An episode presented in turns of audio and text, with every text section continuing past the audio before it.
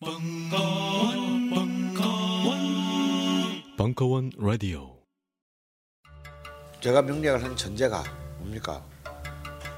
간단해요. 왜 자파라는 말을 앞에 붙였겠어요? 기존의 명리학은 인간을 길흉으로 나눈단 말이에요. 인간의 운을.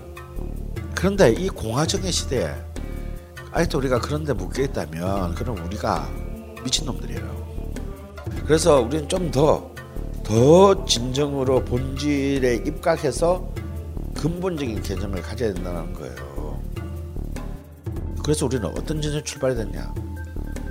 모든 명식은 그 자체로 본연의 가치를 본연의 존엄함을 품고 있다라는 전제 출발해야 됩니다. 그래서 각각의 명식이 갖고 있는 포텐셜들을 다 세심 읽어내고 그리고 거기에서 어떻게 이 명이 수많은 운과 만나면서 자신들의 포텐셜을 정말 그 짧은 생에 살다 가는 건데 어, 그 짧은 시간 동안에 어떻게 가장 완전 연소시킬 수 있느냐. 그걸 사유하고 그 길을 알아내는 게 명리학이지. 강헌의 좌파 명리학 시즌 5 기초반 2월 8일 개강 자세한 사항은 벙커원 홈페이지에서 확인하실 수 있습니다. 격렬한 런던의 풍경들. 쓰디쓴 리버풀의 눈물. 견고한 맨체스터의 추억. 우울한 베를린의 경기장. 강철 같은 민헨의 힘. 우아한 바르샤의 품격. 떨리는 라이프지히의 예술가들. 뒤틀리는 파리의 리듬 정윤수의 스포츠와 예술로 떠나는 유럽 도시 여행. 2017년 1월 3일부터 매주 화요일 저녁 7시 충정로 벙커원.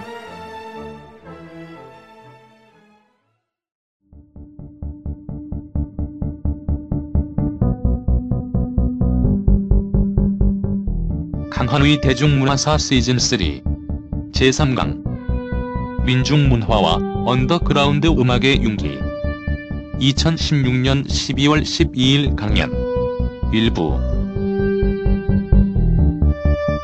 시청각 자료는 유튜브 링크를 이용하세요.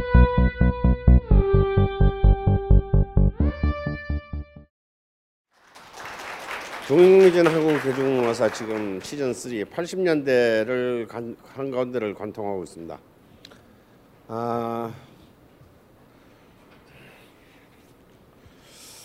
이제 이 1980년대 한국 대중문화사의 가장 중요한 핵심이 아, 이제 본격적으로 어떤 대중문화의 전 부분에서 산업적인 어떤 시장의 틀이 만들어지기 시작했다.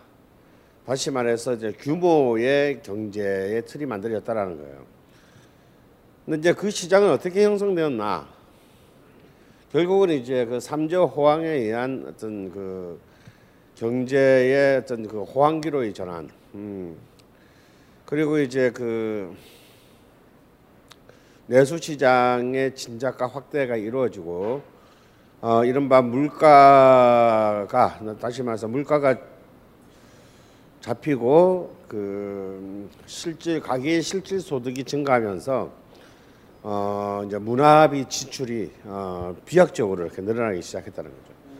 이렇게 이제 우리가 이른바 우리가 흔히 하는 말로 아 우리도 좀 문화적으로 좀 살자라는 이런 컨셉이 이제 그야말로 그 이른바 단순 생존 어 정말 살아남기 급급, 급급한 것에서 벗어나서 자, 우리도 이제 사람답게 살아보자. 요 사람답게 살아보자가 요 다음 단계가 뭐냐면 웰비잉이 돼요. 여기 이제 여기 한 2000년대 가면 이제 웰비잉으로 바뀌는데 웰비잉 전의 단계가 이제 이 사람답게 살아보자거든요. 그럼 사람답게 살아보자는 뭐냐? 사실은 이제 이 그 문화비의 문화적인 어떤 그 여가 선용, 여가 활동을 의미하는 것입니다. 근데 사실 이제 이 문화적 여가 여가 선용에는 어, 몇 개의 어떤 물질적인 지표가 있어요. 그게 뭐냐면 첫 번째가 이제 주거의 이른바 그 공동 공동 주택화 그러니까 이제 아파트라는 굉장히 그 어, 획일적이라 하기는 그렇고 어, 일종의 표준화된 어떤 이 주거 시스템 어, 이 중요합니다. 사실 이제 우리도 지금 보면요 이제는 익숙해져 있잖아요. 어, 문을 대문을 열고 들어가면 현관이 있고 현관을 지나서 약간의 복도를 지나 거실이 있고 거실과 식당이 사실상 붙어 있고 연이어 있고 보통 보면 그 거실이라는 자리는 한쪽 면은 안방 안방의 벽면과 되어 있어서 거긴 주로 TV를 놓게 돼 있고 그 반대편은 소파를 놓게 돼 있어요. 이게 평소에 상관없이 거의 구조가 똑같아. 어, 그러면 이 그 아파트의 그 설계라는 사실상의 가장 효율적인 모델이라는 것 자체가 사람들의 어떤 그 일상적인 삶의 환경, 그다음에 삶의 패턴을 사실은 이렇게 이 공식화하는 거예요. 그러니까 이 자리에는 뭐가 놓여야 돼. 이 자리에 TV가 놓여야 돼. 어? 이 자리에는 오디오가 놓여야 되고 이 자리는 이 자리는 하다 못해 에어컨이 놓여야 돼. 음. 그러니까 사실상 우리의 어떤 거주 환경의 변화가 사실상 많은 어떤 그런 그 우리의 무의식적으로 우리 어떤 그런 그 이른바 문화적 인프라를 결정하는 것입니다. 그 다음에 이제 두 번째로 중요한 거는요. 주거 이동성에 관한 문제입니다. 사실은 이제 그 전에는 이 70년대 끝나기 전까지는 도시에 살거나 농촌에 살거나 집, 학교 혹은 집, 직장 이거 왔다 갔다 갔다 왔다 갔다 그리고 이제 일요일 날 교회 뭐 신자의 경우에 이 말고는 이 거주의 그 이동성이라는 게 굉장히 뻔했어요.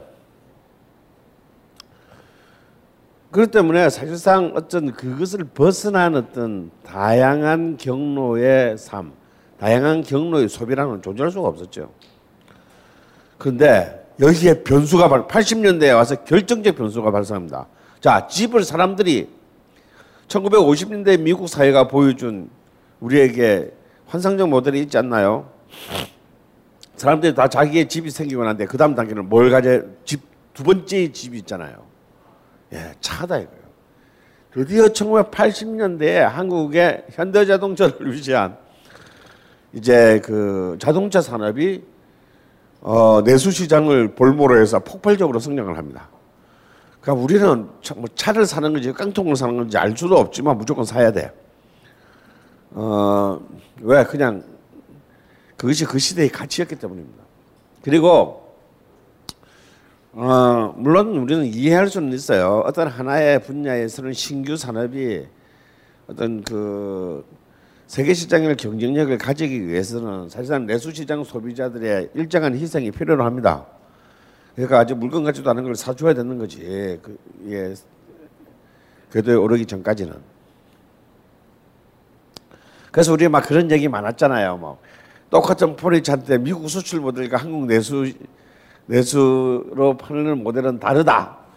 뭐 철판부터가 프레임의 철판부터가 다르다. 씨발 우리가 봉이냐 뭐. 뭐 이제 뭐 이런 그 수많은 확인할 수 없는 대부분의 시민들은 확인할 수 없는 속설부터 시작해서 어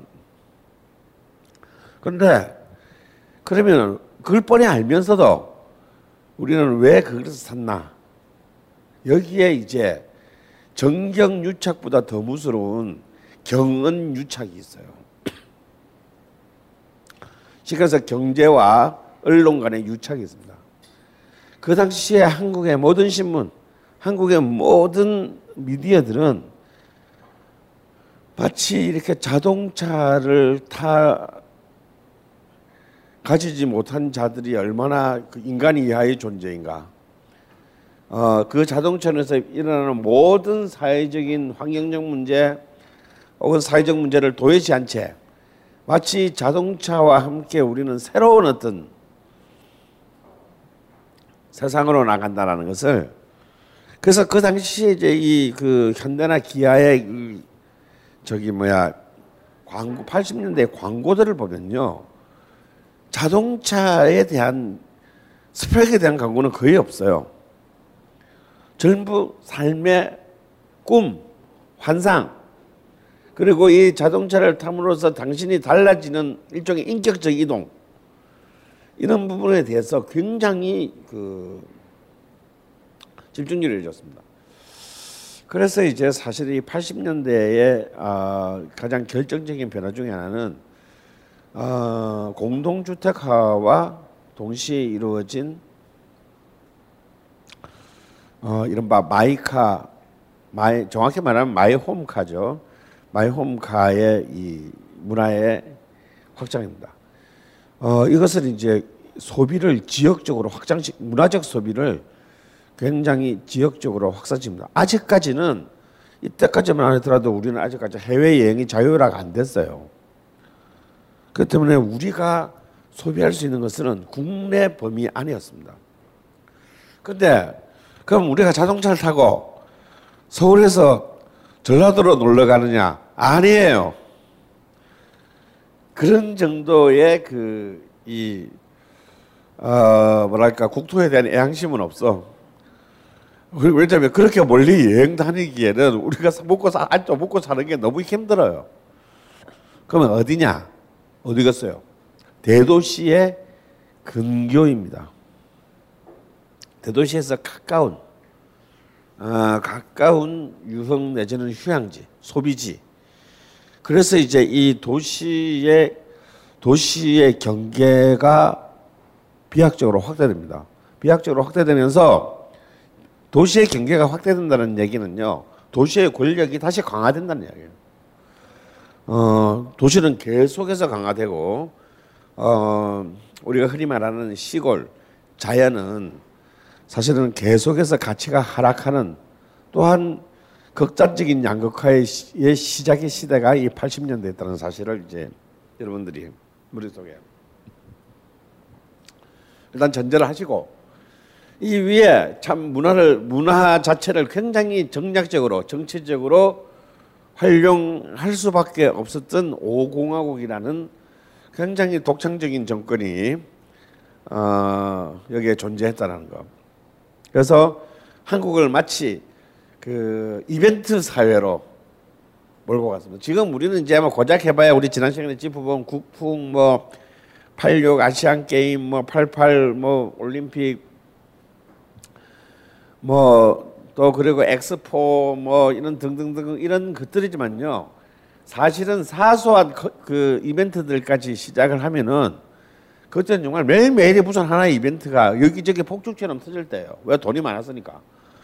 그리고 이제 이른바 어 지역 시골 지자체 아, 그때는 뭐 지자체는 아니었습니다만 시골 단위에서도 사실상 많은 이른바 축제들이 이때부터 지방 단위의 축제들이 이제 만들어지기 시작을 했다라는 거. 어,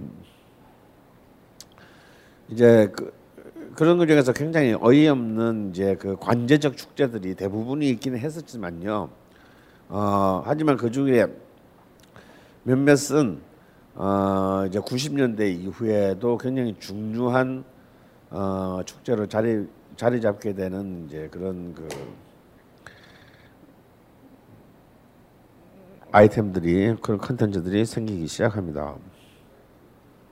70, 70년대와 80년대 한국 대중문화를 이끈 가장 중요한 장르는 지난 시간에 얘기했듯이 대중음악입니다. 어, 대중음악은 어, 70년대, 80년대 가장 그 폭발적인 성장, 그다음에 어떤 질적인 다양성을 보이면서 어, 굉장히 많은 어떤 저변들을 확보하는 데 성공했고 그리고 그 당시 대중들의 가장 대표적인 어, 문화 소비재로 부상을 했어요. 하지만 60년대 가장 강력한 대중문화의 주체했던 영화는 이제 70년대 TV가 만들 TV가 보급되고 난 뒤부터 급격한 몰락을 시작했고 더군다나 이제 이 70년대 그 제4공화국 유신 정권의 이제 이른바 집요한 어떤 검열과 위로부터의 통제에 의해서 사실 한국 영화는 거의 이제 이 뭐 국제 경쟁은 경쟁력은 말할 것도 없고 어 자체 내 시장 경쟁력마저 상실했어요. 다시 말해서 영화의 모든 소비자들을 어디에 뺏겼습니까? 다 TV 드라마에 뺏기고 말았다. 그래서 이 80년대가 되면서는 이제 이 특히 이제 MBC가 이른바 그 드라마에 이제 그, 어, 뭐, 그래봐야 방송사가 세계에서 두 개로 줄었기 때문에 드라마의 최강자라고 얘기하기에는 굉장히 쪽팔리긴 하지만요. MBC가 이제 드라마 왕국으로서의 어, 이 다짐을 시작합니다. 그 중에서 이제 이른바 지금까지도 이제 그 위세를 잃지 않고 있는 김수현이라는 어, 그 당시까지의 드라마에서 볼 수 없었던 어, 그, 그야말로 그 당시의 별칭으로 언어의 마술사가 등장합니다.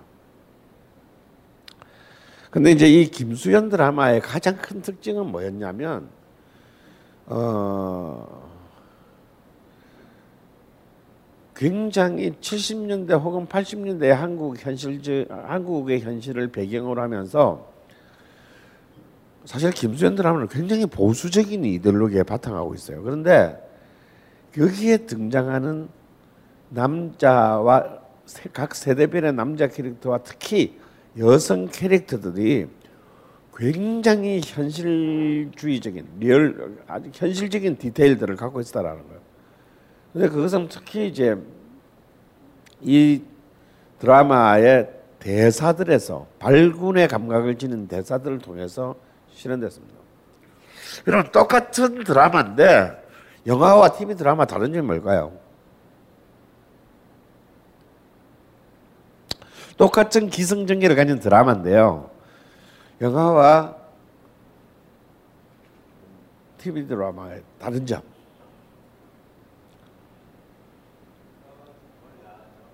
예? 어, 야한 장면을 예, 예. 그렇죠. 예, 금절이 당연하죠. 왜냐하면 영화는 충분히 영화관 자체에서 어, 관객을 이렇게 그 필터링을 할 수 있지만 TV는 불특정 다수를 향해 가기 때문에 사실상 금, 금열의 어, 사전 사후 금열의 어, 문턱이 굉장히 높습니다. 그래서 실제로 표현할 수 있는 다룰 수 있는 제재가 굉장히 제한돼 있어요.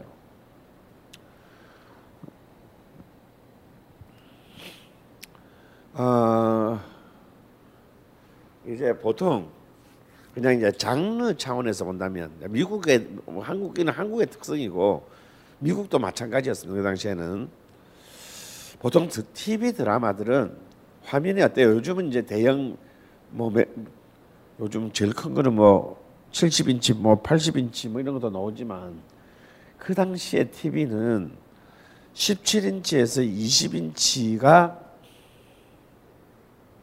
통상적이었습니다. 지금 여러분 책상 위에 있는 PC 모니터보다도 TV가 작았다라는 거야. 그걸 마루에 놓고 온 가족이 보고 있었어요. 그 TV가 요만해 정말 화면이. 이 얘기는 뭐냐면요. 어, TV 화면에서 많은 시각적 정보를 담을 수가 없다라는 겁니다. 어? 그러니까 모든 드라마가 클로즈업이야. 모든 사람이 이 배우가 얼굴에 이따만큼 나와야 돼. 그래야 보일까 말, 사람이 식별될까 말까요. 이게 카메라가 쭉 빠져서 풀샷이 되는 순간, 다시 말해서 카메라 안에 사람이 네명 앉는 순간, 이 어느 놈이 어느 놈인지 그 당시에 아날로그 TV로서는 분간하기 힘들어집니다. 그래서 TV의 드라마의 특징은 클로즈업 샷에 있어요. 그래서 영화는 영화도 물론 주인공을 클로즈업 하는 것이 주, 중심이긴 하지만 영화는 기본적으로 어, 상황을 중심으로 드라마를 끌어가고 그걸 이제 전문 용어로는 에스타블리시 샷이라고 합니다. 그러니까 상황 전체를 보여주는 샷이죠.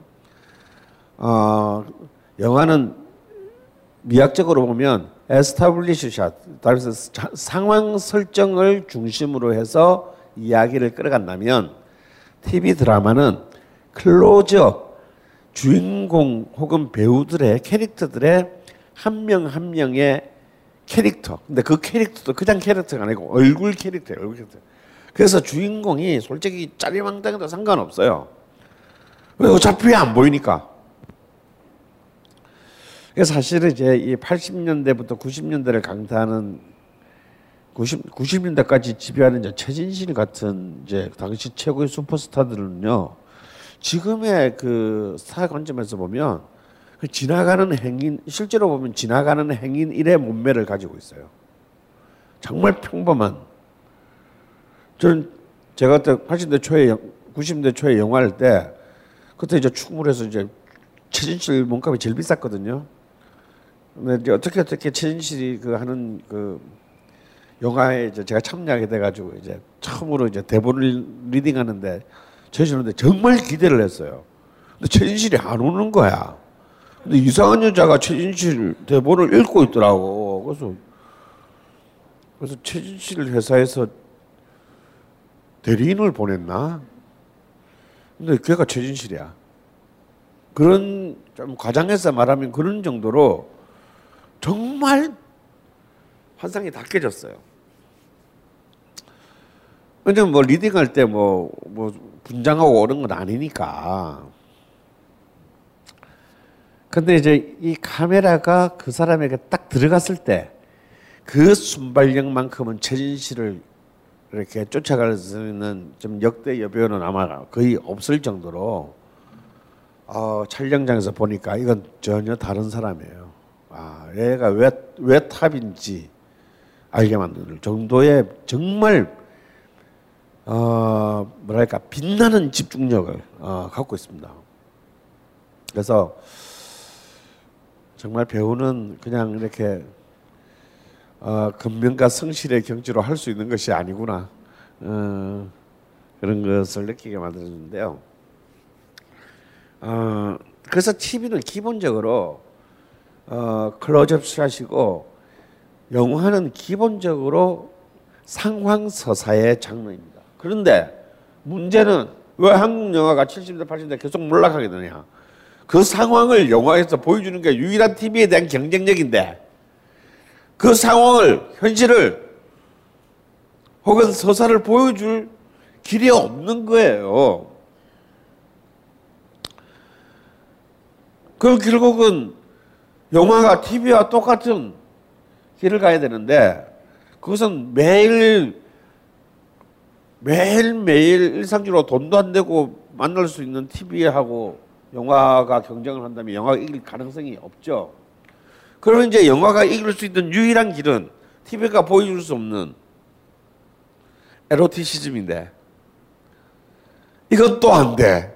이것도 굉장한 어, 한국은 이상하게 이웃나라 일본과는 다르게 이 에로티시즘에 대한 굉장히 또 어, 집권자들의 굉장히 불쾌한 속으로 다 좋아하면서 굉장히 그 불쾌한 이중적인 잣대를 가지고 지들은 다 누리면서 우리는 못 누리게 하는 어,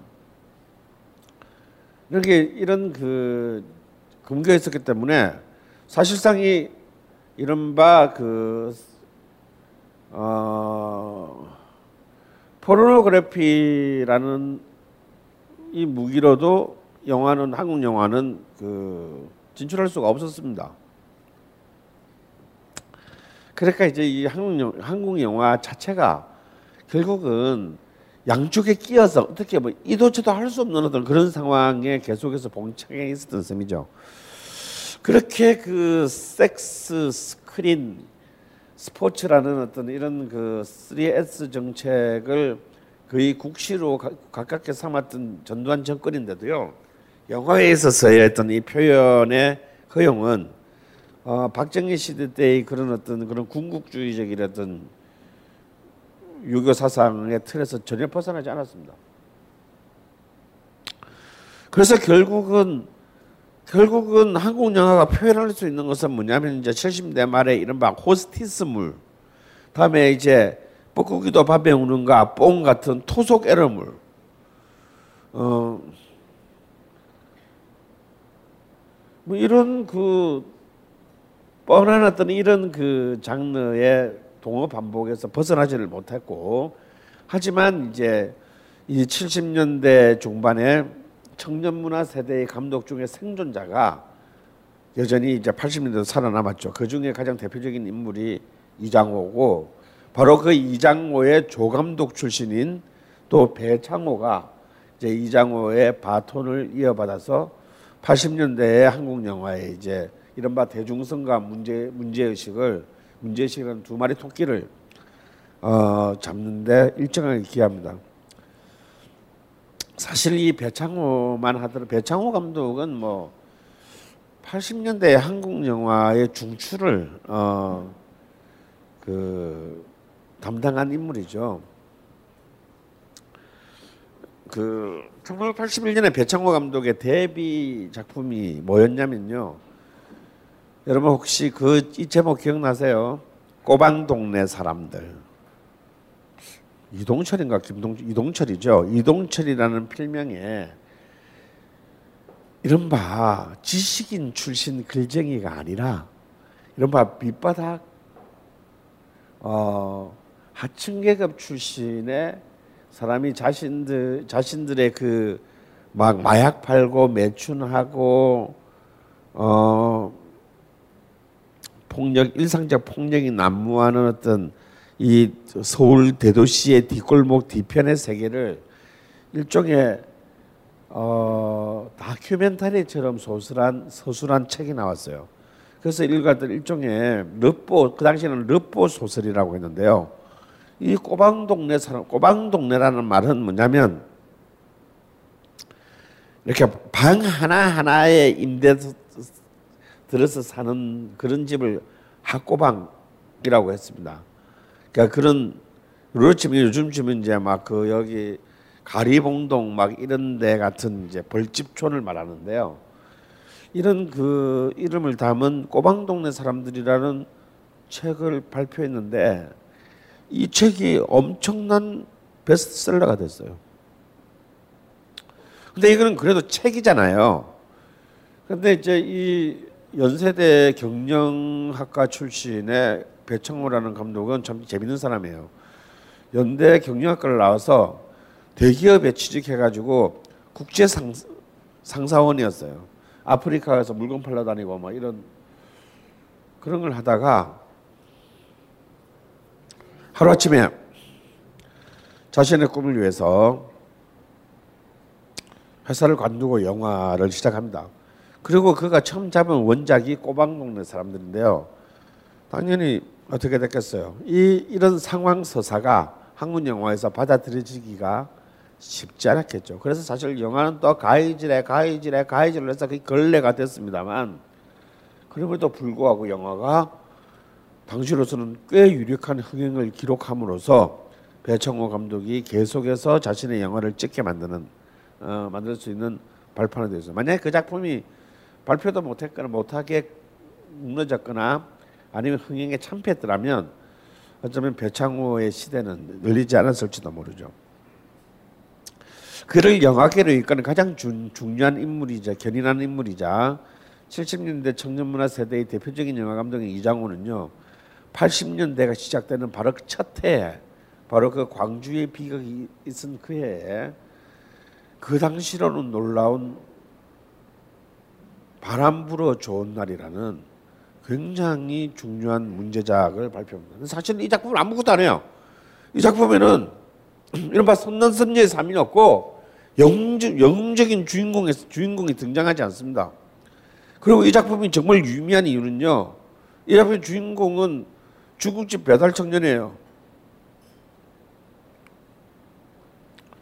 바로 그 주인공의 이름은 바로 80년대를 그의 시대로 만들게 되는 아역 배우 출신으로 드디어 이제 성인이 돼서 연기자로 복귀한 안성기였습니다. 그래서 이른바 이 바람 불어 좋은 날과 꼬방동네 사람들의 이 연이은 성공이 상징하는 것은 이제 영화가 더 이상 hero heroine의 세계가 아니라 아무것도 아닌 자들 그야말로 nobody들의 세계의 한국 영화가 드디어 시선을 두었고 그 문제 의식이 80년대의 젊은 수용자들과 함께 이제 앞으로 동행을 하게 된 아주 피곤한 여행을 이 10년간 하게 된다는 점입니다. 자, 바람 불어 좋은 날의 한 장면을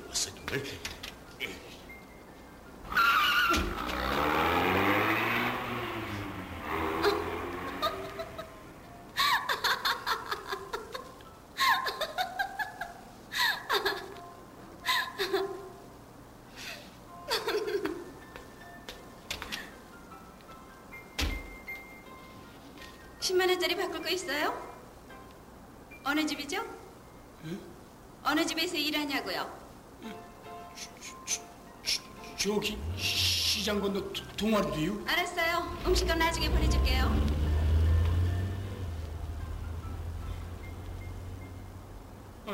이거 뭔 일이란가? 예. 바로 오프닝부터 바로 도입부까지의 이 장르판인데요. 어, 아주 굉장히 그 어, 어떻습니까, 여러분? 굉장히 스피디하게 아, 이 등장 인물들을 어, 일단 주요 등장 인물들을 이제 쩌쩌쩌쩌 이렇게 소개시킵니다. 그러면서 이제 그 상황들을 어, 그대로 제시하죠. 어, 사실 이제 이러한 어떤 그 여- 한국 영화에 있어서의 한국 영화에 있어서의 리얼리즘 전통은 어, 저- 사실은 1900 우리 가 이미 시즌 one에서 보았던 나운규 이래로 굉장히 뿌리 깊은 것이지만 어, 사실 이제 이러한 새로운 세대의 감독들에 의해서 제시되는 이제 이 어, 화면들의 미학들은요, 어, 이제 흔히 말하는 그 이제 이른바 2차 세계대전 이후에 네오리, 네오리얼리즘 영화 이후 그리고 더 구체적으로는 어, 70년대에 이제 이른바 young Ameri 60, 6, 70년대의 young American 어, 필름들이 갖고 오는 어떤 그런 어, 이른바 사회적인 그 소재들을 즐겨 삼는 그런 어떤 그런 문, 그 영화적 전통이 이제 한국에서도 충분히 이제 가능할 수 있다라는 걸 보여주는 겁니다. 그러니까 이제 이른바 이른바 한국의 영화계에서도 이른바 anti hero 영화. 음? 어떤 한 명의 잘생기고 모든 것을 다 모든 불의를 지키고 정의가 승리하는 어떤 이제 그런 뻔한 히어로물이 아닌 어, 누구나 우리가 알만한 아무런 힘도 없는 어, 무력하게 이를 데 없는 이 그 세상 속의 인물들을 통해서 이제 드디어 인간의 서사를 만들어가는 어, 이런 움직임들이 본격적으로 이제 이 이들 감독에 의해서 어, 시작되었고요. 그 한 가운데에 마치 음악 쪽의 조용필처럼 아무런 사실 성적 매력은 별로 거세된 것 같은 굉장히 안승기라는 음, 굉장히 특이한 배우 한 사람이 어, 바로 이러한 어떤 그 한국 영화의 정신을 이어가는 것이 굉장히 그 상징적인 80년대입니다. 그는 이제 이 안승기는 어, 바로 이 배창호 감독과 마치 배창호 감독의 어떤 하나의 페르소나죠. 어, 배창호 감독이 본 어떤 시대에서 그 시대 당대 시대에서의 하, 가장 한국인의 전형을 그런 안승기라는 배우를 통해서 표현했습니다.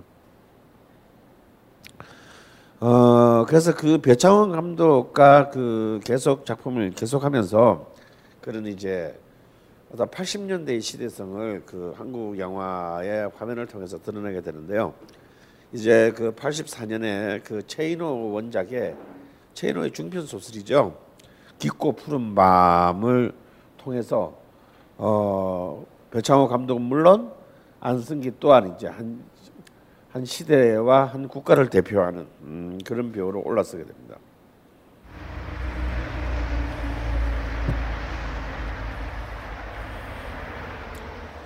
바로 이제 아메리칸 드림, 미국에 대한 그 미국 이민에 대한 한국을 벗어나서 미국 이민의 그 허황된 그 꿈을 음, 그런 영화죠. 제인이에요.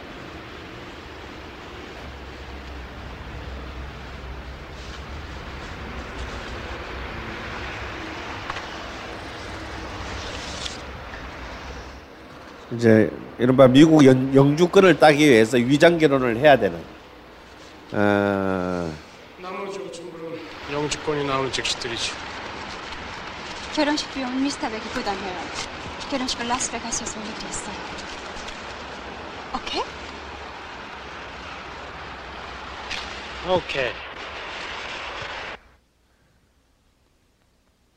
Oben, do you take Jane for your lawful wedded wife in sickness and in health, for richer or poorer? I do. Jane, do you take this man Hoban for your lawful wedded husband in sickness and in health, for richer or poorer? I do. By the powers vested in me and in God, I pronounce you man and wife. Till death do you part. Congratulations.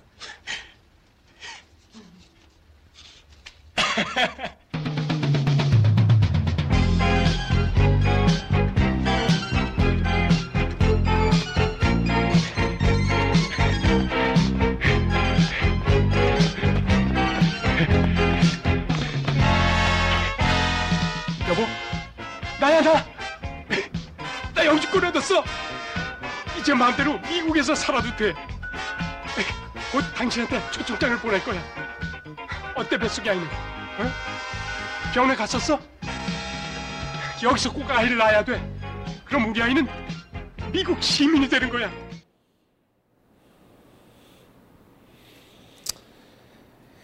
예, 하지만 이, 이 소박한 꿈은 쉽게 이루어지지 않게 됐죠. 음, 어, 사실 그, 이 깊고 푸른 밤의 이 주인공, 이제 영어식 이름이 뭐냐면 그레고리 백이에요.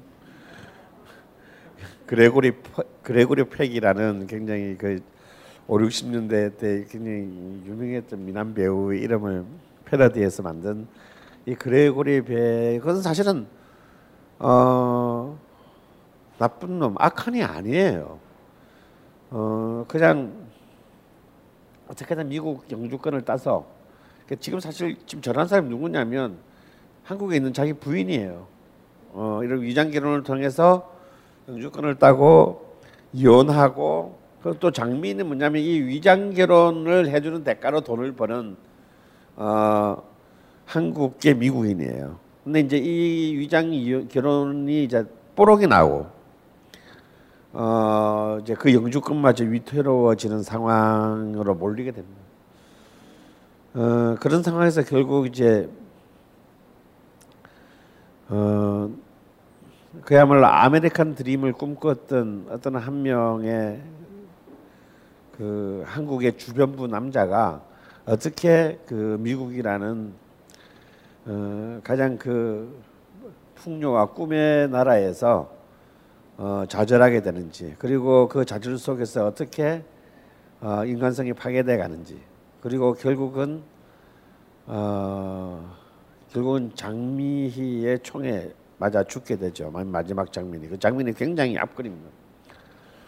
어, 그래서 그 당시로는 거의 미국 올로케로 찍었고 그 당시로는 상상을 할 수 없는 한국 영화의 제작비를 투입을 했고요.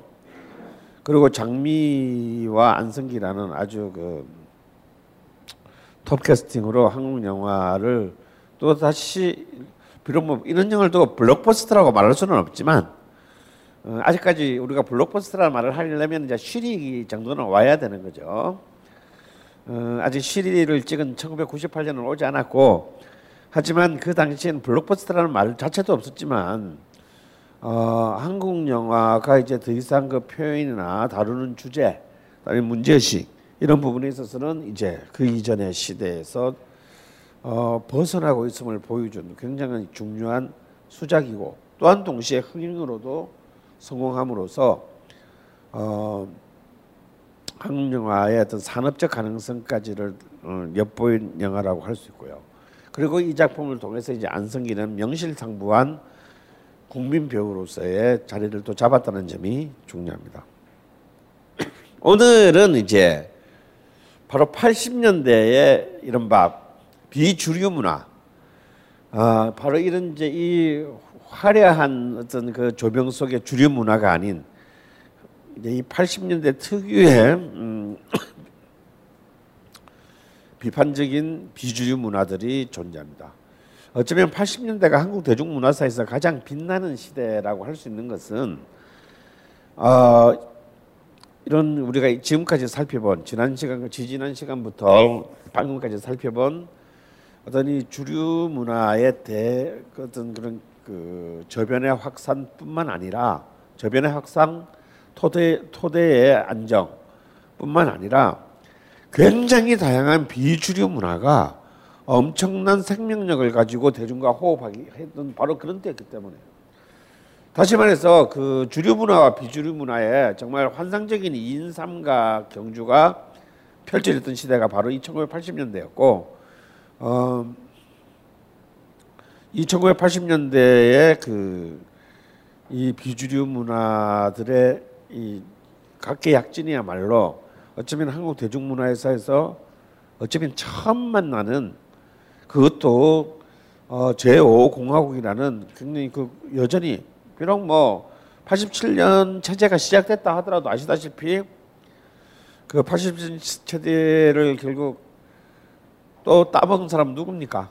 전두환의 어, 친구인 노태우였기 때문에 이 두 군인에 의한 12년 통치 기간 동안에 사실상 그 표현의 자유는 충분히 보장되지 않았음에도 불구하고 어, 이런 전투적인 그 비주류 문화들이 폭발했다는 사실은 굉장히 이제 그 이후에 한국의 대중문화사가 어떤 그 잠재력을 가지고 어, 도약하게 되는지를 보여주는 굉장히 중요한 시대라고 할 수 있어요.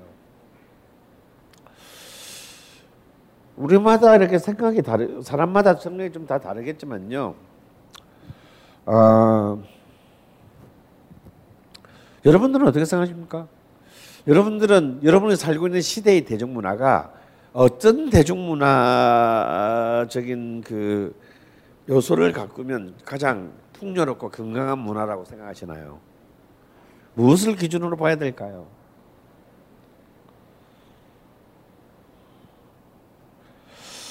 저는 뭐, 뭐 뻔한 답인지는 모르겠지만 어, 주류 비주류를 막는 굉장히 다양한 대중문화가 시장 속에서 공존하는 문화가 저는 가장 건강한 대중문화라고 봅니다. 저는 그런 점에서 미국의 대중문화가 가장 위대한 대중문화다라고 저는 보는 거예요. 왜냐하면 우리가 보는 미국의 대중문화는 그냥 자본 집중적인 블록버스터 문화밖에는 없는 것 같지만 역설적으로 레닌주의 영화를 찍, 여전히 찍고 있는 비주류 영화를 찍고 있는 나라도 미국이고 어, 우리가 보기에는 뭐 마이클 잭슨 이후로 어, 그런 막 몇 천만 달러짜리 슈퍼스타들만이 있는 것 같지만 여전히 동네에서 맥주 한 병 마시면서 공짜로 즐길 수 있는 동네 클럽 문화가 일상적으로 가지고 있는 나라도 미국입니다. 어, 그래서 극우부터 극작까지가 극- 극작까지의 문화가 존재하는 어떤 그런 스펙트럼이 사실상 미국 대중문화가 가지고 있는 가장 강력한 어, 경쟁력이라고 저는 본- 보는 거죠. 어, 근데 이제 우리도 사실은 어쩌면 충분히 어떤 그러한 어떤 그 이 작은 나라긴 하지만 그런 문화를 가질 수 있었다라는 것을 보여준 시대가 또 1980년대고요. 또 어쩌면 어쩌면 그런 80년대하고의 지금 21세기하고의 단절이 지금 한국 문- 한국 대중문화가 봉착하는 어떤 그런 위기의 어떤 또 표정이라고 저는 생각하고 있습니다. 이 80년대의 대중 그 비판적인 어떤 이 민중 문화가 어, 폭발한 것은 역시 이제 뭐, 모든 걸 다 광주로 환원할 수는 없는데 80년대의 시대가 광주로부터 시작했기 때문이에요. 이 광주로부터 시작함으로써 우리는 가장 본질적으로 다시 말해서 박정희 시대 18년 동안에 우리가 경험하지 못했 것을 우리는 경험했단 말이에요. 뭘 경험했냐? 박정희 시대가 자신에게 반대하는 자를 가두고 사상을 억압하고 또 몇 명 사형시키기도 하고 연좌제를 걸기도 했지만 백주대낮에 동족을 향해서 총을 갈긴 적은 없다고.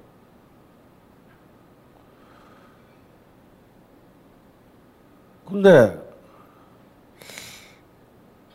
이 광주의 경험이 처음에는 당연히 광주 바깥으로는 안 나갔죠. 공주다리였습니다. 우리는 대다수의 사람들은 광주 바깥의 사람들은 이제 광주에서 어, 북한 인민군들의 지령을 받은 간첩들에 의한 폭동이 일어난 줄로만 알았고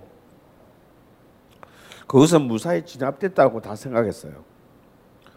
하지만 언제까지 손바닥으로 하늘은 가릴 수 없는 노릇이고요. 이 진실들이 스물스물스물 마치 이 최진실의 국정농단이 몇 년 동안 진행됐지만 아무도 모르고 있다가 이미 그 박관진이 2014년에 검찰에서 어 우리나라의 권력 수, 수, 서열 순위 1위는 최순실이다. 라고 했을 때 우리 아무도 이 새끼가 미쳤나 그랬잖아요. 뭔 소리야 이게. 이미 2년 전에 어 청와대의 공직기관 비서실의 행정관이 검찰에서 증언했음에도 불구하고 우리는 아무도 그 말이 무슨 말인지 몰랐습니다.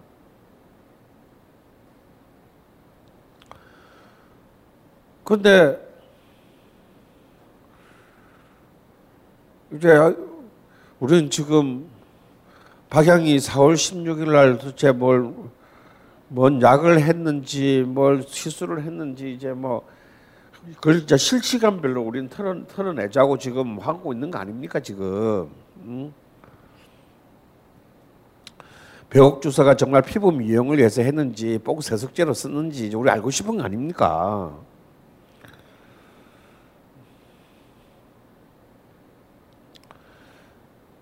마찬가지로 똑같은 일이 일어나게 된 것이죠. 1980년에 이 문제들이 점점 점점 주로 대학가를 중심으로 지식인 사회를 중심으로 광주에서 어떤 일이 일어났다는 것을 이제 사람들이 공유하게 되자. 어, 가장 일단 첫 번째로는 분노가 일고 두 번째로는 시대적 부채 의식을 가지게 됩니다. 살아남은 자들의 부채 의식이죠.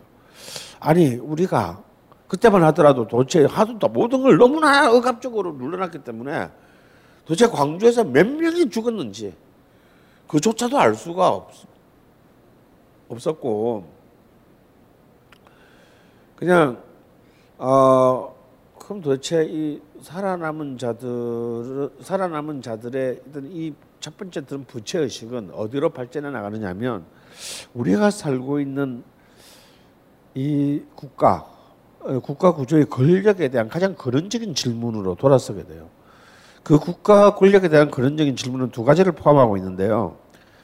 한 가지는 국가의 폭력이 국가가 어, 헌법적 통치에 기반하지 않은 사적 이익을 위한 다시 말해서 사적인 권력 탈취를 위해 국민에게 폭력을 휘둘렀을 때 국민은 어떻게 해야 되나?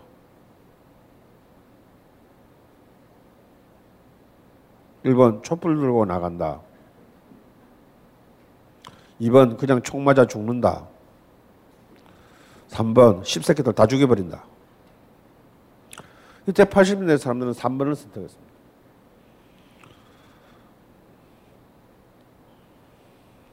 왜? 촛불 들고 나가서 총 맞아 죽었기 때문이죠. 만약에 만약에 이번 지금 우리가 이어진 이 다섯 차례의 촛불 집회에 박근혜가 돌아 박근혜가 확 돌아가지고 계엄 계엄령을 선포하고 청와대 앞에서 발표를 했다고 칩시다. 그래도 촛불 들고 나가실래요? 전혀 안 되겠죠. 왜? 우리나라 굉장히 우리나라는 무기 소지가 자유롭지 않지만요.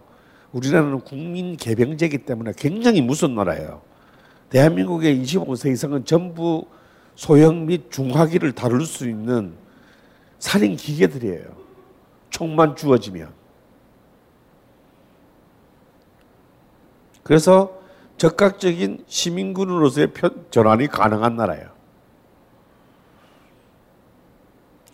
그리고 우리나라는 이렇게 이 저기 전문 저 전업 군인제가 아니어서 굉장히 다양한 무기를 다뤄본 일반 시민들이 너무 많다라는 거예요.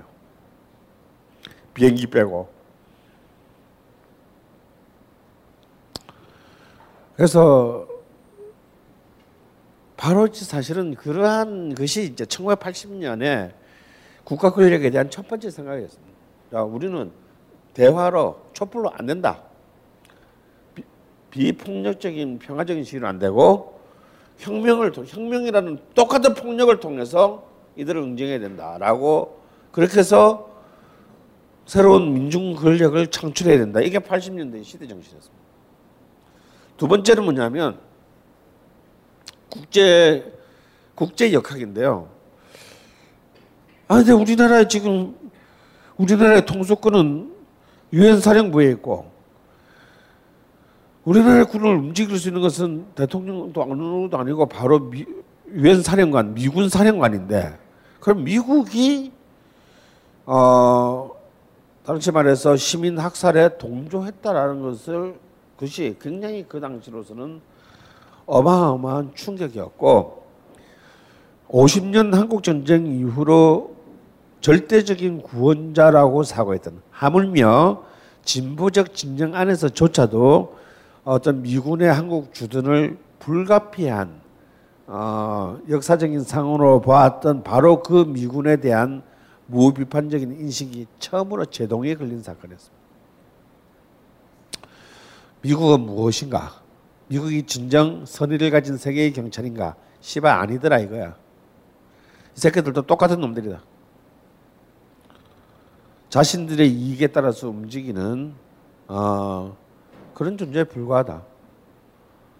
어, 그래서 우리는 우리가 독립국가임을 증명하기 위해서는 바로 우리가 미국의 지배로 미국의 이른바 신식민지적 지배의 지배의 체제로부터 벗어나는 때만이 우리가 진정한 어, 공화국의 주민으로 살 수 있다라는 것에 인식에 도달했던 겁니다.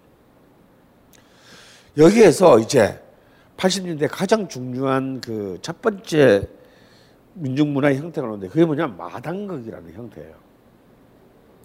이 마당극 대학가에서부터 시작되는 이 마당극 운동은요. 당시 모든 공식적인 문화 부분에서 이런 그 지배 체제에 대한 직접적인 풍자와 공격은 힘들었을 때 전통적인 어떤 그 연희 장르를 통해 가지고 어 이런 바 비합법 혹은 반합법적인 형태로 어 이런 그 문제의식들을 그 공격적으로 펼쳐줄 수 있는 장을 만들었습니다. 왜냐하면 이건 문화 행사니까 마치 우리가 강화문에서 집회하면서 문화 행사 신고 내듯이 그 당시에 학생들이 도대체 모일 수가 없었다 이거야. 시위가 불가능해요. 박정희는 학교에서 시위하는 것까지는 그렇게 크게 뭐라 하지 않았어. 근데 이 전두환 새끼는 학교에서 시도 못하게 왜? 학교 내 수천 명의 경찰을 매일 상주시켰습니다. 지난 시간에 잠깐 얘기했지만 아침에 저희들 학교 가잖아요. 그러면 같이 교문으로 한 5천 명쯤 되는 사복 형사들이 같이 들어 같이 출근해요. 그 걔들이 강의실, 복도, 과사무실, 저 뭐 학생회관, 식당 쫙 배치돼 있어요. 그래서 80년대는 교외 시는 꿈도 못 꾸고 교내 시위도 꿈도 못 꿔. 왜? 뭐 하는 순간 확 덮쳐버리기 때문이지. 그래서 이 말 듣는 놈들은 그 시위 주동도 할, 하면 안 돼요. 제가 책으로 보는 가슴 아픈 장면은 보통 이렇게 하고야 하고 시작해야 되잖아. 근데 제 1년 선배가 경상북도 저 시골 분인데 말을 굉장히 심하게 듣는 분이에요. 근데 사람은 참 진중한 분인데 이번에 이분이 이제 주동을 뜬다는 그 당시에 주동을 뜬다는 것은 바로 구속과 이제 이제 범법적 학교 퇴학과 감옥에 가는 것을 의미했습니다. 여기는 뭐 집행유예 있는 거 없어. 무조건 대부 주동자는 전부 다 무조건 퇴학에 군대에 감옥에 가야 돼. 굉장히 심각한 분위기인데 이분이 말을 심하게 더듬어서 어, 제가 그냥 과 선배님한테 아 누구 형은 좀 빼주시면 안 돼요? 막 그랬어요. 천, 천 지도 모르고. 근데 진짜 이분이 딱 도선 앞에서 하는데 해필 제가 밥 먹고 오다가 제 바로 제가 그분 어 하는 순간 내 바로 3m 앞에서 갑자기 확 꺼내더니 이걸 한 거예요. 내 바로 눈 바로 요 정도 거리에서. 근데 하구의 학자가 끝나기 전에 검거됐습니다. 그래서 뭐 바로 막 이렇게 막 잡혀가지고 막그 집차 질질 끌려서 가고 이렇게 그로부터 이제 그분을 본 거는 이제 한 3년쯤 뒤에 이제 처음 보게 됐어요. 그러니까 막 별의 별 이렇게 막 희한한 희한한 짓들이 많이 났어요. 뭐 그래서 그때 이제 일어났던 게 도서관에 뭐 밧줄로 밧줄을 메고 몸에 메고 도서관 5층에서 붕 떨어지는 거야. 그러면 이제 건물에 대롱대롱 매달려 가지고 막 뿌리고 그러면 이제 애 끄집어 올리는 시간이 있잖아요. 그러면 이제 한 30초 정도 막 떠들 수 있는 거지. 근데 굉장히 위험해가지고 그건 어 그래서 학내 시위도 불가능한 사실 그런 정도로 억압된 상황에서 사실은 이 마당극이야. 그래서 학생들 모를 수가 없어요, 모를 수가. 그래서 이 마당극이라는 문화 공연을 핑계로 모이는데 그렇게 모일 수 없었기 때문에 이 마당극 공연이 있으면요, 막 몇 천 명씩 모였어요. 거기서 하고 싶은 말 다 하는 거야. 지금 그 왜 여러분 그 많은 영화의 주역으로 등장하는 배우들 있잖아요. 주, 주조연으로는 박철민이라는 배우 있잖아요. 예. 이 막, 박철민이 이제 이른바 민주 대머리라 그래가지고 아그 당시 마당극에서의 최고의 슈퍼스타였습니다. 그래서 이제 사실 그 당시에 80년대 초반에 이제 그 대학을 다닐 때 많은 배우들은 다 이 마당극 출신으로 봐야 돼요. 가령 이제 제과 2년 후배인 정진영, 그다음에 김의성, 같은 이제 이런 배우들도 다 이제 이 마당극 했고 안내상 뭐 이런 이제 배우들도 다 이제 이런 배우 출신들이에요. 그래서 그들은 이제 60대 말 70대 초부터 각 대학에서 이제 많은 전통 문화 동아리들이 만들어졌잖아요. 탈춤반, 풍물반, 민요반. 그리고 여기에 이제 기존의 연극반이 가세해 가지고 마당극이라는 굉장히 그 독특한 이제 이 어, 새로운 어떤 문화를 만들었죠. 이 마당극이라고 하는 거는 뭡니까? 연극인데 마당에서 하는 거예요. 그래서 사실 이건 전통 문화도 아니고 그렇다고 서구 문화도 아닌 어, 굉장히 창의적인 그 시대 80년대의 상품이었습니다. 아, 상품이라기보다는 굉장히 창의적인 어, 이야기였어요. 그런데 이 마당극이 결국 나중에 어떻게 상업화됩니까, 여러분? 에? 에? 예. 이제 이, 이 마당극이 나중에 윤문식 선생을 비롯한 많은 이제 그 어, 주로 장충 체육관을 거점으로 하는 이제 이그 어, 굉장히 해학적인 그런 마당극으로 가, 가게 되죠. 그 바로 그 마당극이 이때 시작됐다는 거예요. 그래서 본래는 본래 우리의 탈춤이나 풍물반이나 이런 것들은 이제 이 전통 문화의 복원에 대한 관심에서 시작한 것인데 이것이 80년대라는 시대와 만나면서 마당극이라는 굉장히 독특하고 역동적인 어, 그런 엄청난 에너지가 넘치는 비판적인 민중 문화로 어, 그걸 올리게 됐다는 겁니다. 자, 이 부분은 이 부분에 대한 자료는 남아 있지 않기 때문에 이 부분 이게 당시에 무슨 뭐 상품의 어 무슨 뭐 어, 돈 받고 파는 어떤 그런 게 아니었기 때문에 어, 이 마당극 운동을 주도했던 사람들의 증언을 한번 좀 들어보도록 하겠습니다.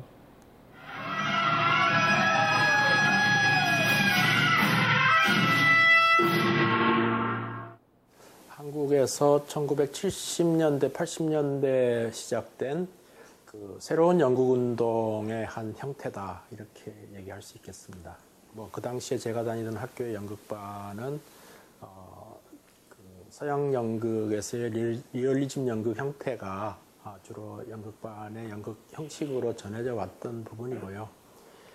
이제 그런 연극들이 이른바 이제 그 서구의 토대 하에서 구축된 형식들이기 때문에 어, 우리의 그 직접적인 삶의 현장을 담기에 많은 한계를 가지고 있었고 그런 데서 좀더 아, 우리의 삶의 현장을 담는 그러한 연극을 하고 싶어서 어, 시작하게 됐다라고 하겠습니다. 내가 생각하는 마당극은 마당에서 하는 연극이라고 하는 장소성이 더 강합니다. 그러니까 마당이라고 하는 것은 아, 물론 우리가 그 마당극을 한참 할 때는 아, 기존에 우리가 소위 야외, 이 무대가 아닌 극장이 아닌 야외 그런 것뿐만 아니라 기존의 연극이 주로 공연되던 무대나 공연장 같은 것을 제외한 일반 생활인들의 공간, 특히 야외 공간으로서의 마당, 물론 실내 강당 같은 데도 포함을 합니다만 뭐 그런 의미에 더 강했고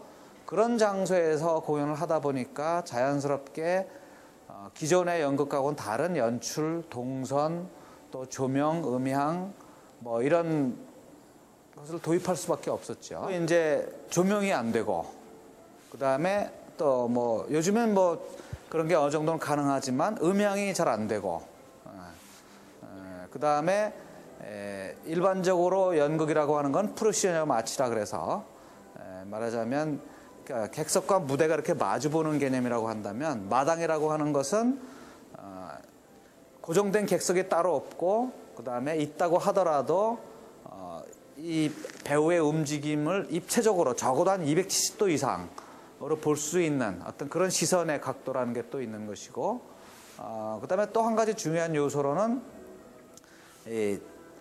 일정하게 딱 고정된 관객이 앉아서 보는 것이 아니라 뭐 보다가 마음에 안 들면 가버릴 수도 있고 어, 또뭐 연극에 집중하는 것이 아니라 옆에 있는 다른 사람하고 야 뭐 저 연극 재밌다라든지 뭐 이런 식으로 다른 얘기를 할 수도 있고 하여튼 그런 모두 유동적이고 어, 그다음에 고정되지 않은 그런 상황에서 해지는 연극이니까 어, 단순히 장소만 옮겨간 것이 아니라 어, 기존의 연극과는 좀 다른 방식으로 풀어나갈 수밖에 없는 그런 요소가 있는 거예요. 아참 저 두 형 다참 술 먹고 많이도 싸웠는데 보면 많이 늙었네요. 음. 어, 이런 그 대학가에서 이런 이제 대안적인 형태의 문화들이 만들어지는 데서 이 그런 1984년이 되면은 이제 전두환 정권도 이제 살짝 방향 전환을 합니다. 너무 막 이렇게 누르다 보니까 이 또 이제 한계에 도달해 가지고 이른바 학원 자유라라는 일종의 상대적 뭐 말이 자유라고 실제 자유라는 없었지만 그런 미명하에 약간의 이제 화해의 제수초로 하는 이제 화해 국민으로 조금 접어들게 돼요. 왜냐하면 이제 곧 이제 올림픽하고 아시안 게임하고 올림픽을 해야 되는데 계속 이렇게 어 대학과 이렇게 대치 국민으로 가다가는 이게 좀더 분위기가 너무 안 좋아질 것 같으니까 많은 부분에서 이제 좀 유연한 어떤 이제 전략으로 전, 이제 전환을 하고 있었습니다. 그런 상황에서 노래를 찾는 사람들이라는 음반이 한 장 발표됩니다. 그냥 이것은 어떤 집단 이름이 아니었고 음반의 제목이었어요. 근데 이 음반을 기획한 사람은 이때까지 근 10년간 침묵하고 있었던 김미, 70년대 청년 문화의 기수였던 김민기였고 그 김민기는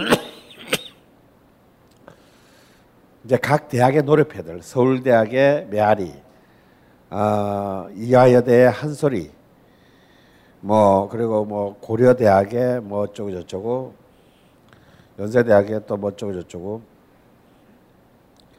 이런 이제 사람 80년대의 후배들을 모아서 이른바 비판적인 형태의 이 노래 운동의 노래들을 음반으로 만들려는 계획을 했어요. 하지만 사실은 대다수의 노래는 검열에 걸려서 사실상 본래 담고 싶었던 80년대를 대변하는 노래들은 거의 담지 못합니다. 하지만 금년에 걸리고 걸리고 걸리고 걸리고 걸리고 걸리고 걸리고 걸리고 그러다 그러 그래도 이제 그 살아남은 노래들로 그나마 이제 좀 상대적으로 불온하지 않은 내용을 담은 그런 노래들만으로도 판을 만드는 그 이거는 슈퍼스타가 한 명도 없죠. 그냥 대학생들 뿐이에요. 근데 이미 대학가요제는 철저하게 슈퍼스타로 가는 등용문 상업화의 길이 되었고 이 대학가의 통기타 어, 노래패들의 던 노래가 무려 당시 10만 장이 넘게 팔리는 이변을 기록한 물론 이제 김민기라는 이름이 컸죠.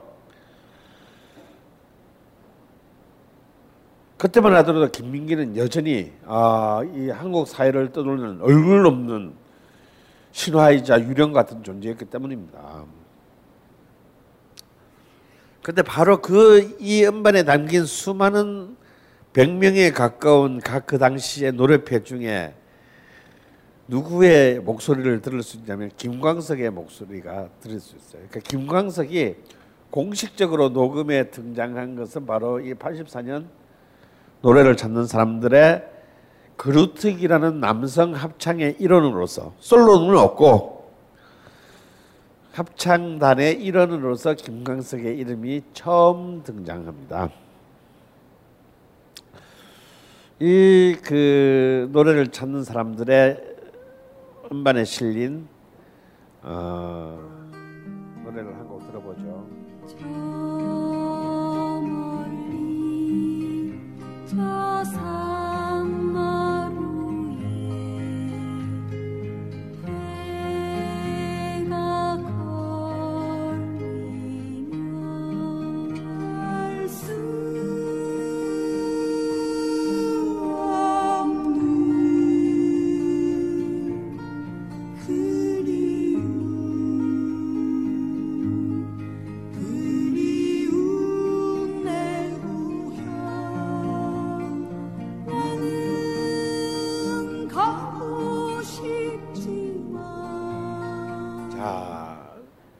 이 노래는 들어보면 그 여전히 70년대 이제 이 정서에 머물러 있음을 알 수 있죠.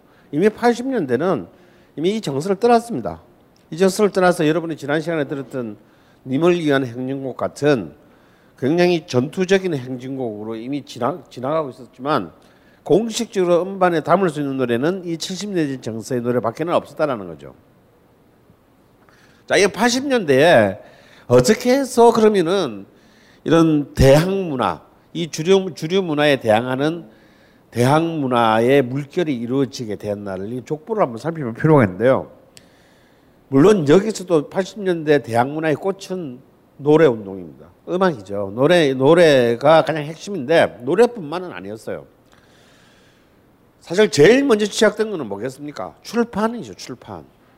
그러니까 이제 이른바 불법 찌라시들, 불법 이제 이른바 그 어, 광주의 뭐 이런 소리 뭐 이런 거 이제 담은 이제 불법 유인문들 이건 이제 무조건 걸리면 이제 무조건 감옥 가야 돼요.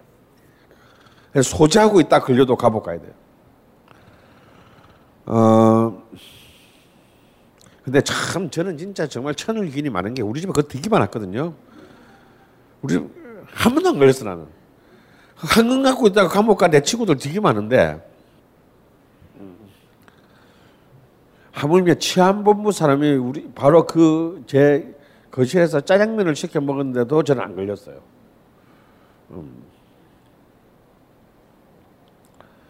그래서 사람들이 제 친구들 전부 다, 다 제가 프락, 학원 프락치다. 제가 안기부에 사실은 일을 하고 있다. 뭐 이런 의심을 한 사람도 있었습니다. 동일한 그러잖아. 동일한 범죄를 저지르고 다 빵에 가는데 저만 불구속 뭐 이런 거 있잖아요.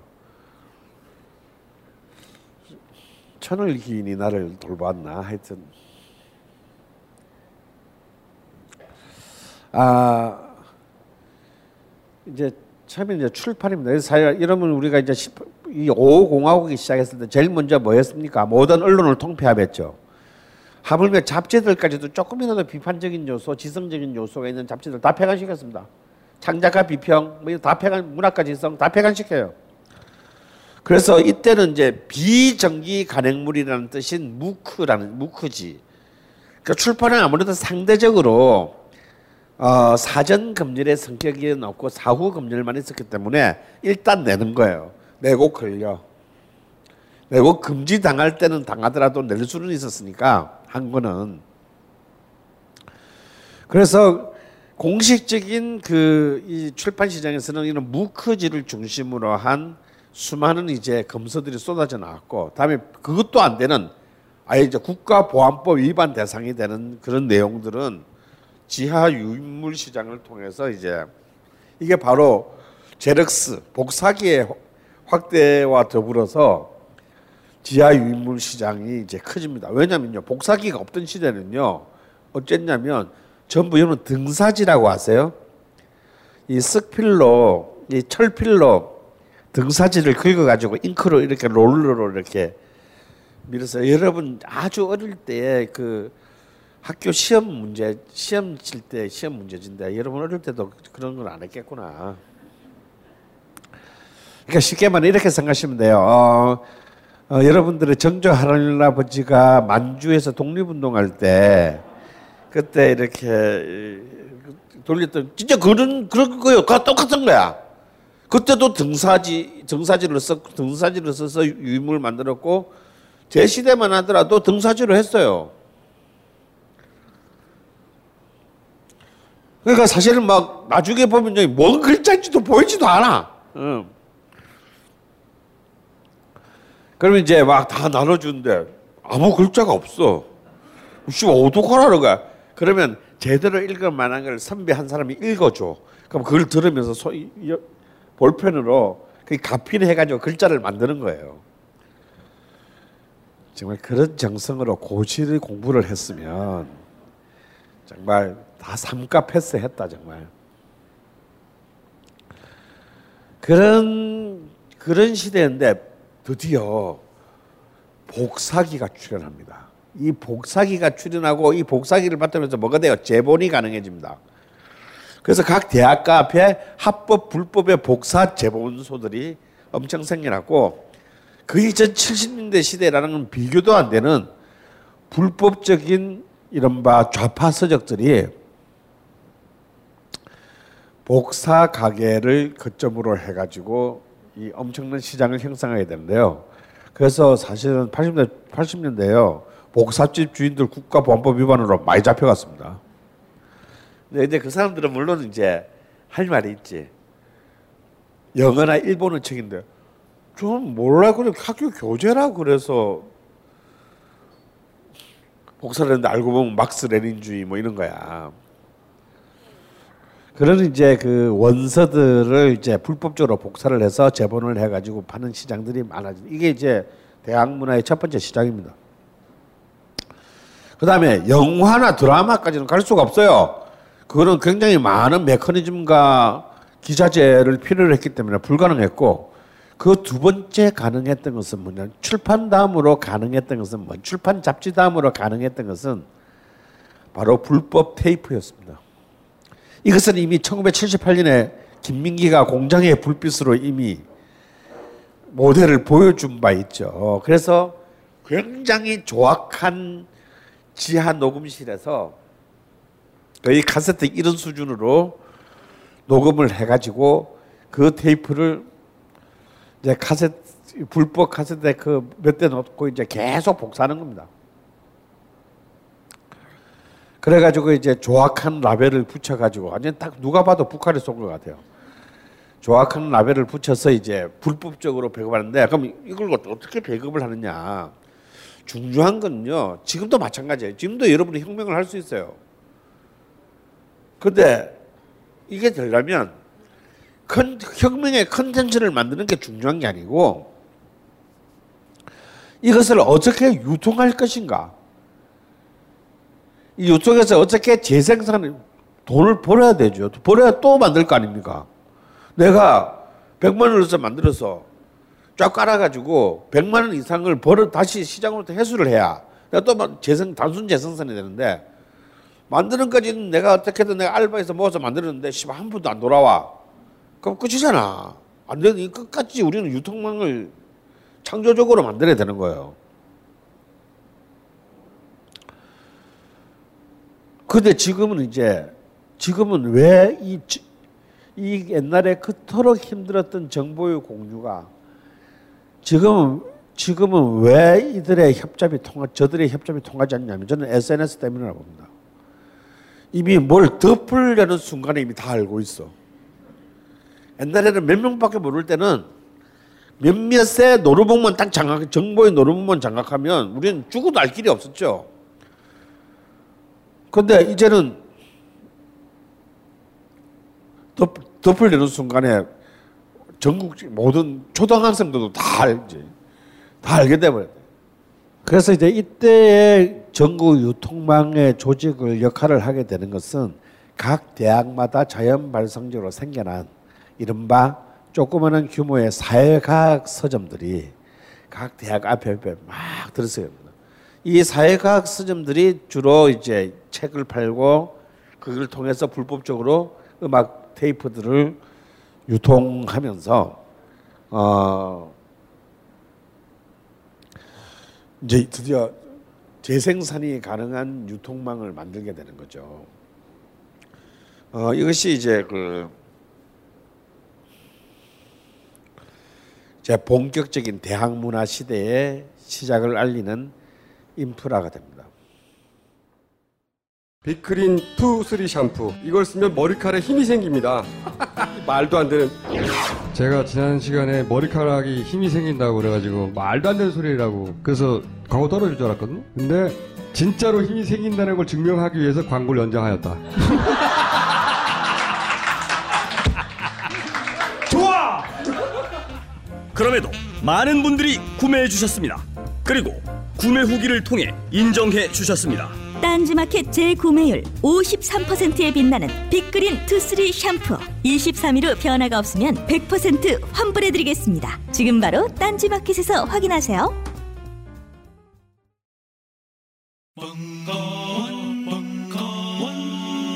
벙커원 라디오